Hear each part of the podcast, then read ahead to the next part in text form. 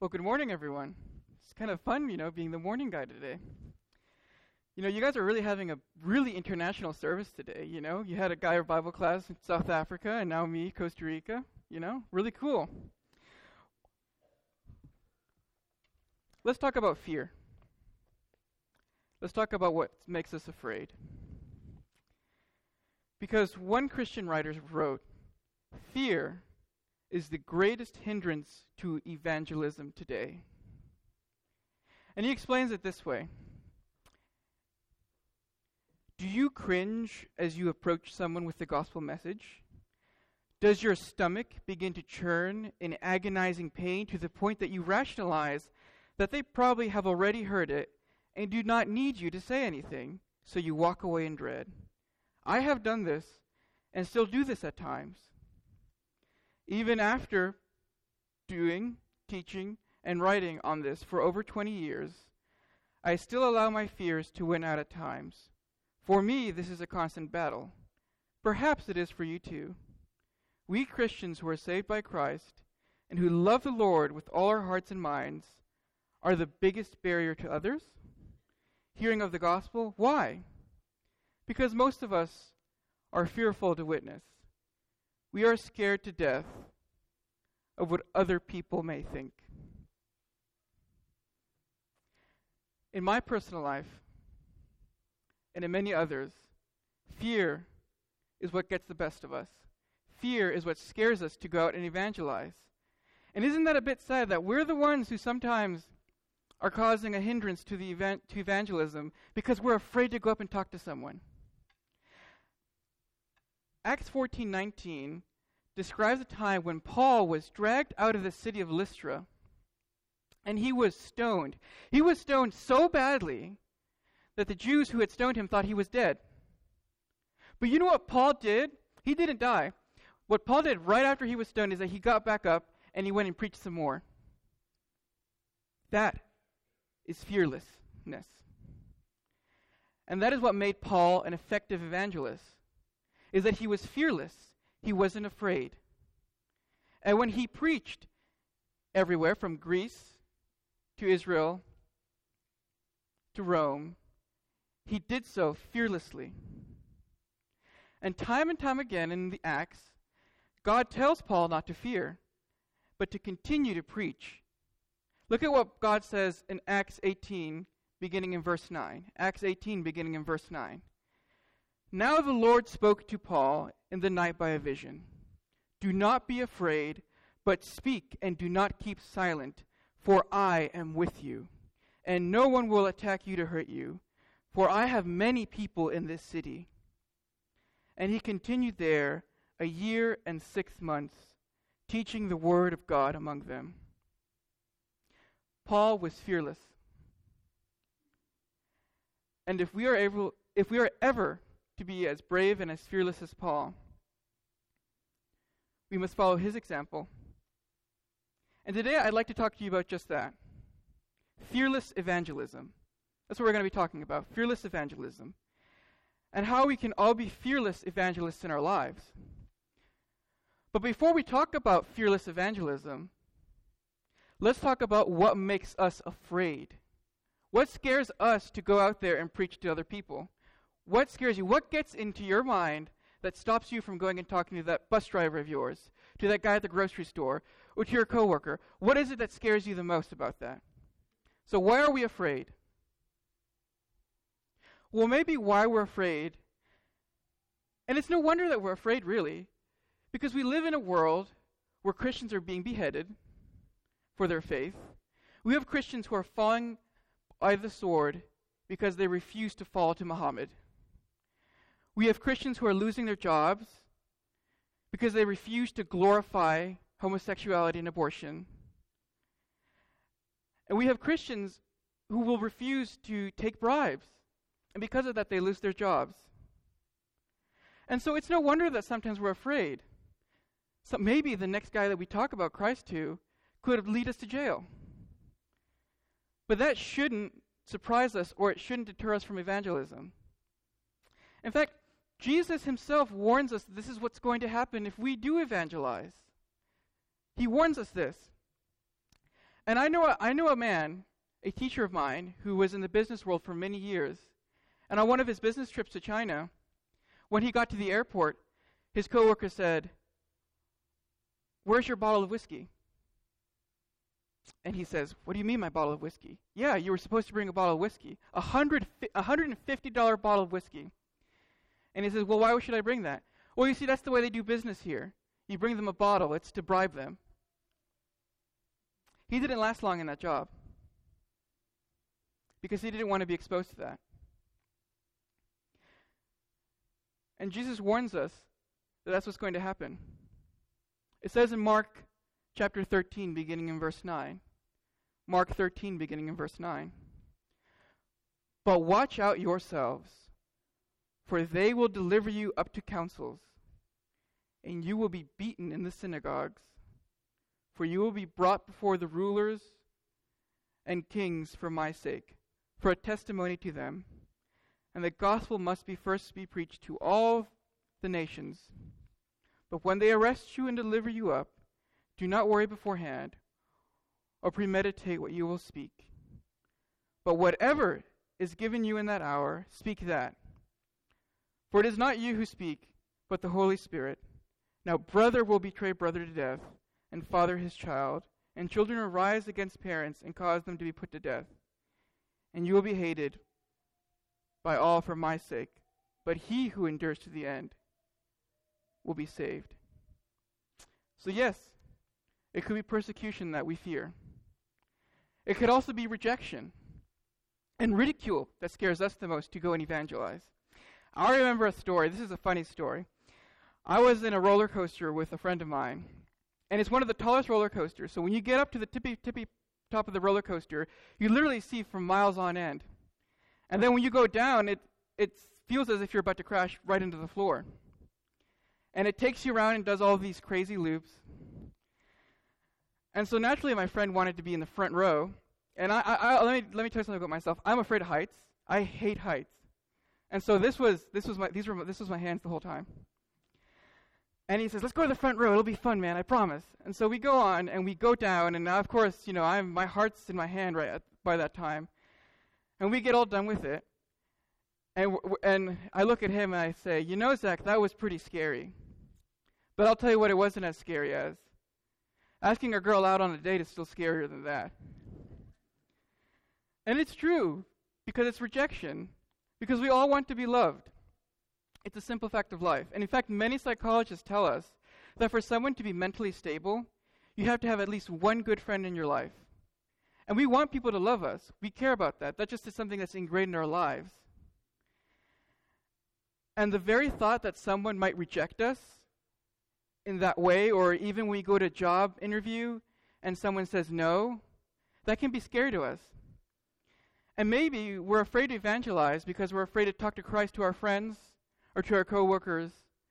Because maybe we're afraid if we start talking to a friend of ours from, from work or from school about God, they're going to say, you know what, I don't really want to hang out with you anymore. I don't want to talk about Jesus.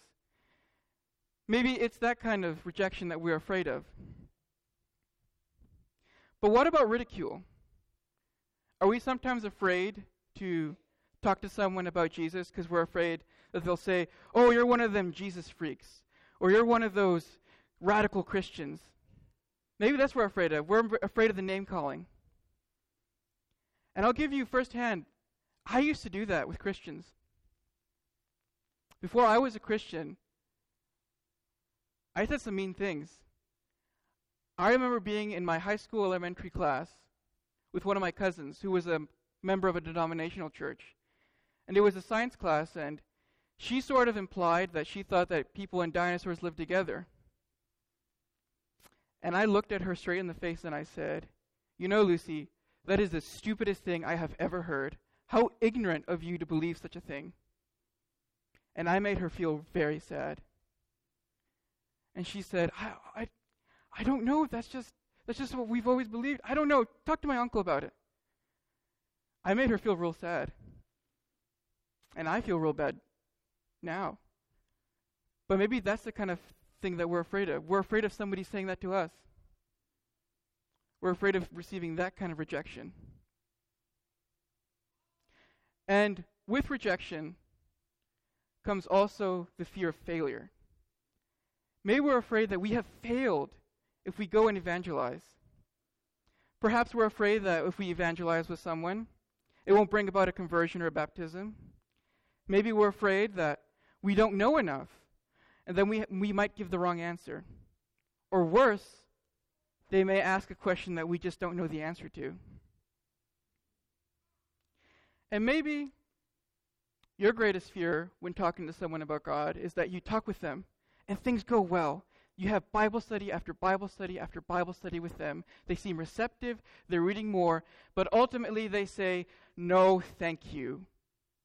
I would rather not pursue this anymore. Or maybe you're afraid to talk to your family members about God. And they may even say, Look, if you want a relationship with me, let's just not talk about religion. And we can feel defeated and we can feel like failures when people won't listen to us, when they won't listen to you, when they won't hear what you're going to say. But you know what? There are churches out there, just like Brother Warren talked about today, and he did an excellent job talking about his trials in evangelism. He talked about churches how there are members, there are churches where their members are very few, maybe less than five. And maybe that can be a discouragement to us as well. But with persecution, with rejection and ridicule, and with failure, there is a way to overcome these fe- fears. And so, how do we overcome our fears? How do we overcome our fears? Well, first, we must focus on the joy of the Lord. Focus on the happiness that God can give you through salvation and not what man can do or give to you. Turn with me to James chapter 1, beginning in verse 2. If you will please turn with me there to James chapter 1, beginning in verse 2. My brethren, count it all joy when you fall into various trials, knowing that the testing of your faith produces patience. But let patience have its perfect work, that you may be perfect and complete, lacking nothing. Count it all joy when you fall into various trials. Count it all joy. Focus on the joy of the Lord. And in fact, rejoice when you suffer persecution. Rejoice when you suffer persecution. And I know that is something easier said than done when you are, when you are persecuted, God is glorified, a godly example is met, and you yourself are doing your Christian duty because your prize is in heaven. And through persecution, you are earning that. And maybe sometimes, if we're not causing enough disagreements with other people, maybe it's because we're not being as active Christians as we should be. Look what it says in Matthew 5:11. Blessed are you when they revile you and persecute you and say all kinds of evil against you falsely for my sake. Rejoice and be exceedingly glad, for great is your reward in heaven. For so they persecuted the prophets who were before you. Or Philippians 1, beginning in verse 27. Only let your conduct be worthy of the gospel of Christ, so that whether I come and see you, or an absent, I may hear of your affairs, that you stand fast in one spirit, with one mind, striving together for the faith of the gospel, and not in any way terrified by your adversaries, which is to them a proof of perdition, but to you of salvation, and that from God. For to you it has been granted on behalf of Christ, not only to believe in him, but also to suffer for his sake, having the same conflict which you saw in me, and now here is in me. And 1 Peter 4, verse 12. Beloved, do not think it strange concerning the fiery trial which is to try you as though some strange thing happened to you, but rejoice to the extent that you partake of Christ's sufferings, that when his glory is revealed, you may also be glad with exceeding joy. If you are reproached for the name of Christ, blessed are you, For the Spirit of glory and of God rests upon you. On their part, he is blasphemed, but on your part, he is glorified. But let none of you suffer as a murderer, as a thief, as an evildoer, or as a busybody in other people's matters. Yet if anyone suffers as a Christian, let him not be ashamed, but let him glorify God in this matter. When you're persecuted, God is glorified. You are leading an example that many men before you led. And you are doing your Christian duty. And you are not suffering. Your suffering isn't like a murderer on death row. Your suffering isn't like some thief in jail. Your suffering is the suffering of a Christian. And because of that, your reward is waiting for you in heaven. Murderers and thieves, they have prison to look forward to the rest of their lives. And if the law is just, sometimes they'll get the death penalty. But you, you have something much better than death to look forward to. You have the gift of heaven. And for that you should be rejoiceful when you suffer through persecution. And the next thing is you must embrace the love of God. 1 John 4:18 says, "There is no fear in love, but perfect love casts out fear, because fear involves torment, but he who fears has not been made perfect in love." One writer who I was reading recently put it this way There is no human alive that can love you as completely and as fully as you need to be loved, and there never will be. Only God can do that. The first step in overcoming the fear of rejection is to put God first in place because He's the only one who can ultimately meet all your needs. Does God ever love us through other people? Of course. Does God want us to love others? Yes, He does. Does He want us to use us as a channel of love? Absolutely. But you will never have all your needs met by any person or group of people. God never meant it to be that way. They just don't have enough love. Human love is limited. God's love is unlimited and unconditional. No matter how deep your need is, He can fill it. Embrace God's love. Know that God loves you. And whatever hole you have in your heart, be it because of sadness or of guilt or of sad things that happen in your life, People will be there to help you, and they will encourage you, of course. But only one can fill that heart with love. Only that, only one can make your heart complete, and that is in God. So don't be afraid of being rejected by people and not having their love. Because ultimately, those psychologists were wrong. You don't need just one friend to be well. You just need the greatest friend to be well. And the greatest friend that you'll ever have is Christ Jesus. For he loved you so much that he died on that cross for you. So don't be afraid of being rejected or ridiculed. Because your Father up in heaven loves you so much. Greater love can be found in giving your life up for your friends and Christ is your best friend. What about the results?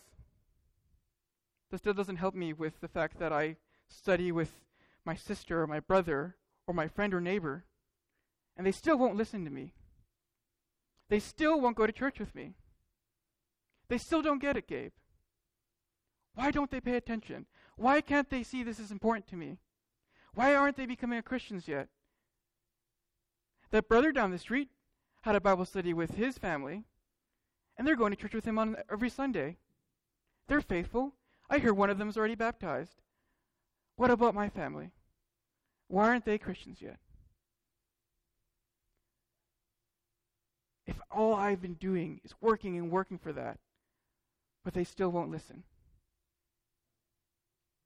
Well, we need to rely on the power of God. We need to rely on the power of God. Because God ultimately is the one who produces the results. God produces the results, not us. It says in 1 Corinthians 3, beginning in verse 5 Who then is Paul, and who is Apollos, but ministers through whom you believed, as the Lord gave to each one?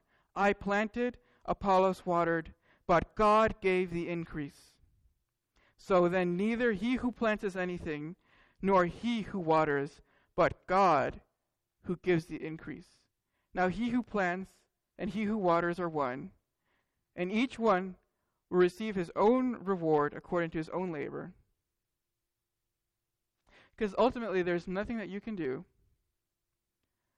that will make them grow. It will be God who will change their hearts and not you. I'm reading a book, one of the many books that Ken makes me uh, read this summer. Not makes me, I want to read them. Don't tell him I told you that. And in it, it's called Letters to Young Preachers. And it's preachers who have years of knowledge, and they're sharing it to preachers, and it's written as if he's writing to me and to anyone who reads it. And, and one of the letters, it's by a man called Frank Jamerson. And he says this about this very concept how God is the one who produces results. It's not going to be you or me, it's going to be God. And he says, A great burden is removed from your shoulders when you realize that you are not accountable for making people believe or live right. Your job is to preach, not to police. God does not hold us accountable to learn or to live for others.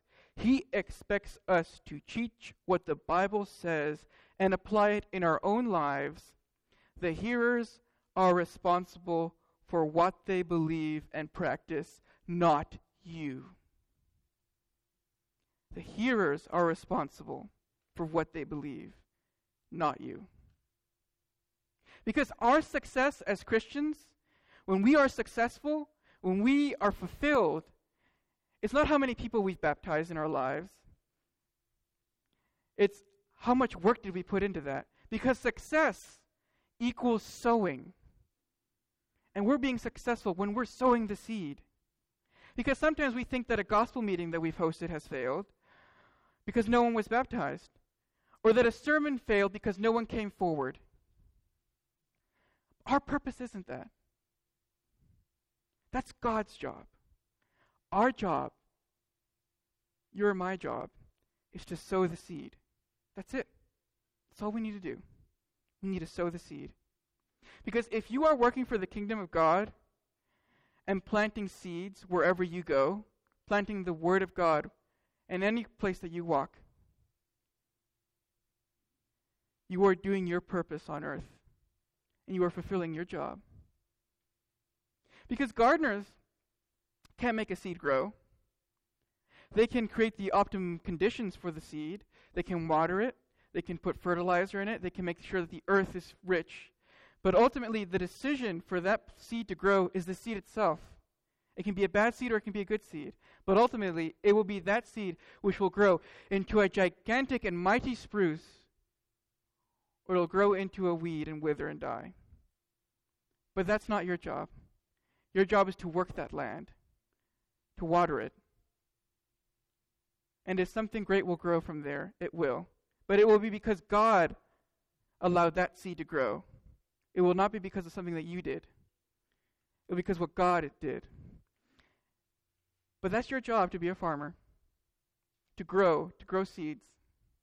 And God's not going to punish you on the day of judgment because he's going to go up to you and say, Well, you didn't baptize the quota. No, he's going to say, How hard did you work for my kingdom? How much effort did you put into it? How many days were you out there in the sun of sin How many days were you there cutting your hands, getting blisters for my, for my garden? How much work did you put in there?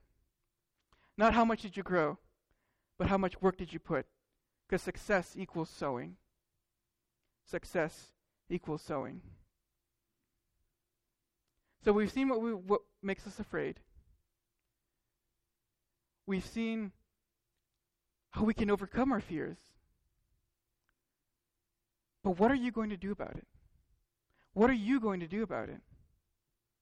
How are you going to take this in? How are you going to make this into your lives? To apply this? Well, the first thing is don't fear man. Do not fear man. Because men may put us in prison, they may persecute us, and they may kill us, and they can beat us to death.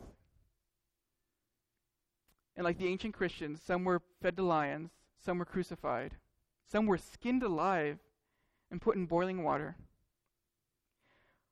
But only one is in control of your soul. Only one decides what's going to happen to your soul, and that is God. And God is in control of your soul. Do, don't fear persecution. Be glad because you are following in the footsteps of Christ. Your faith is true. And God reigns over the kingdoms of men. He makes one empire rise and one empire fall like that.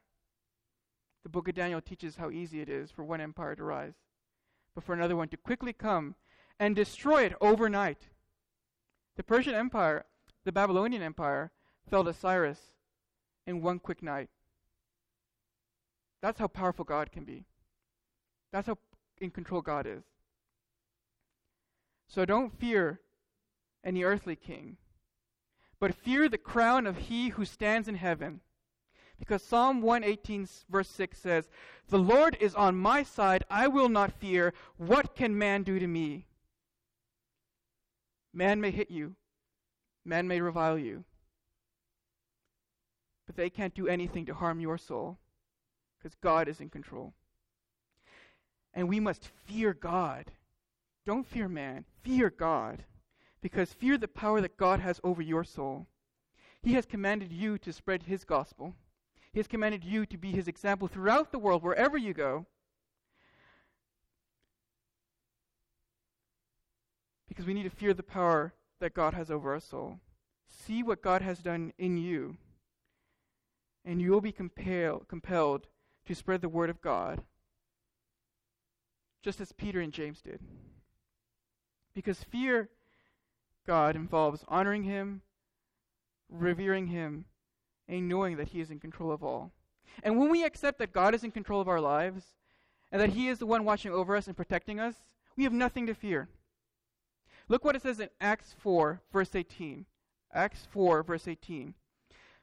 What happens is that Peter and James were preaching Christ, they were preaching the gospel. And they were brought before the Sanhedrin. And this is what happens.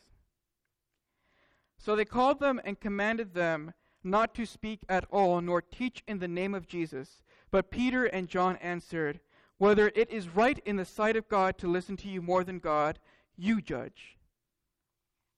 For we cannot but speak the things which we have seen and heard.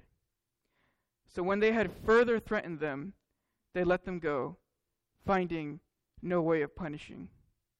But we cannot but speak the things which we have seen and heard we have this. We have the ho- holy word of God. Fear God. Fear he who wrote this, not fear he man. And you will not help but speak the word of God. Because you will have seen and read what men, faithful men throughout the ages, have done for God. And in your faith and in your life, remain faithful. And you must be of good courage. And be of good courage. When Joshua was about to lead the Israelites into the promised land, when Joshua had just received leadership from Moses, can you imagine what an act to follow? He had to follow Moses. Numbers says that he was one of the most humble men ever, one of the greatest leaders. He parted the Red Sea. He turned his he would throw his staff on the ground and it would become a serpent. He would strike rocks and water would come from that. Do you know how hard that would be for Joshua to to be a leader after he's seen all of that? Or the fear. It's that the men were giants that they would have to invade. The fear that we'd have to do into conquering the new land, into conquering the promised land. But God tells Moses, to God tells Joshua in Joshua 1 9, Have I not commanded you, be strong and of good courage, do not be afraid, nor be dismayed, for the Lord your God is with you wherever you go. Those must have been very comforting words to Joshua. Don't be afraid. I am with you as you go into the promised land. As you are carrying out those invasions, those trials, I am with you. Or David to Solomon. When Solomon was about to become king, David told Solomon, Be strong and of good courage, and do it. Do not, be, do not fear or nor be dismayed, for the Lord my God will be with you. Solomon had a, had a really hard time. He had some brothers who wanted to take his place. But David tells him, Be strong. God is with you. Be of good courage. Be strong and be faithful. Because ultimately, your testimony is evangelism. And the way you live, eh, you are evangelizing. Because no one can take away your testimony. Because there is not an atheist on the planet that can reason away or argue with the life that comes from walking faithfully with God. There is no sword from a terrorist that is sharp enough to cut the bond that God has made with you. And there is no task or feat scary enough that you cannot overcome with Christ Jesus. Jesus is at this very moment changing you through God's word. He is changing you through the better, not because He can, but because He loves you. When you wake up, that should be the one deep truth of the gospel that should continue to amaze you. You are the walking, talking, laughing, singing, breathing evidence of Jesus Christ on this world. And your life is as evidence for the existence and the glory of God. Do not let fears take hold of you. God is on your side and is changing you for the better. Fear God do not fear persecution. Do not fear rejection. Do not fear failure. Be a bright light into all the world. God is with you always. Be fearless in your evangelism. And when we are fearless in our evangelism, and we have worked and worked all our lives to speak up, to sow the seed, to be faithful workers of God, we have the greatest reward waiting for us in heaven. It says in Revelations 2:10, "Do not fear any of those things which you are about to suffer. Indeed, the devil is about to throw some of you into prison, that you may be tested, and you will have tribulation 10 days." But look what God says. Be faithful until death, and I will give you the crown of life. Thank you so much for this morning. Thank you so much for being so attentive. I've enjoyed preaching for you today. This week, as you're out there in your jobs or in school or you may go, try to be a little fearless. Try to find an opportunity to talk to someone who you normally wouldn't go up to them and say, Let me talk to you about Christ. Let me talk to you about my Lord and Savior. And you may be surprised at the answer you get. As for some of you who may not be Christians, but you're afraid, I offer you this do not be afraid. God will be with you. God will be with you always. And if you are faithful until the end, He will give you a crown of life. So I ask all of you tomorrow and right after you leave this church, be fearless, be shining lights into this world, so that God may be glorified and you continue to be hardworking farmers in God's garden. God bless each one of you. And I hope we can all be a little fearless today. Please come forward as we stand and sing.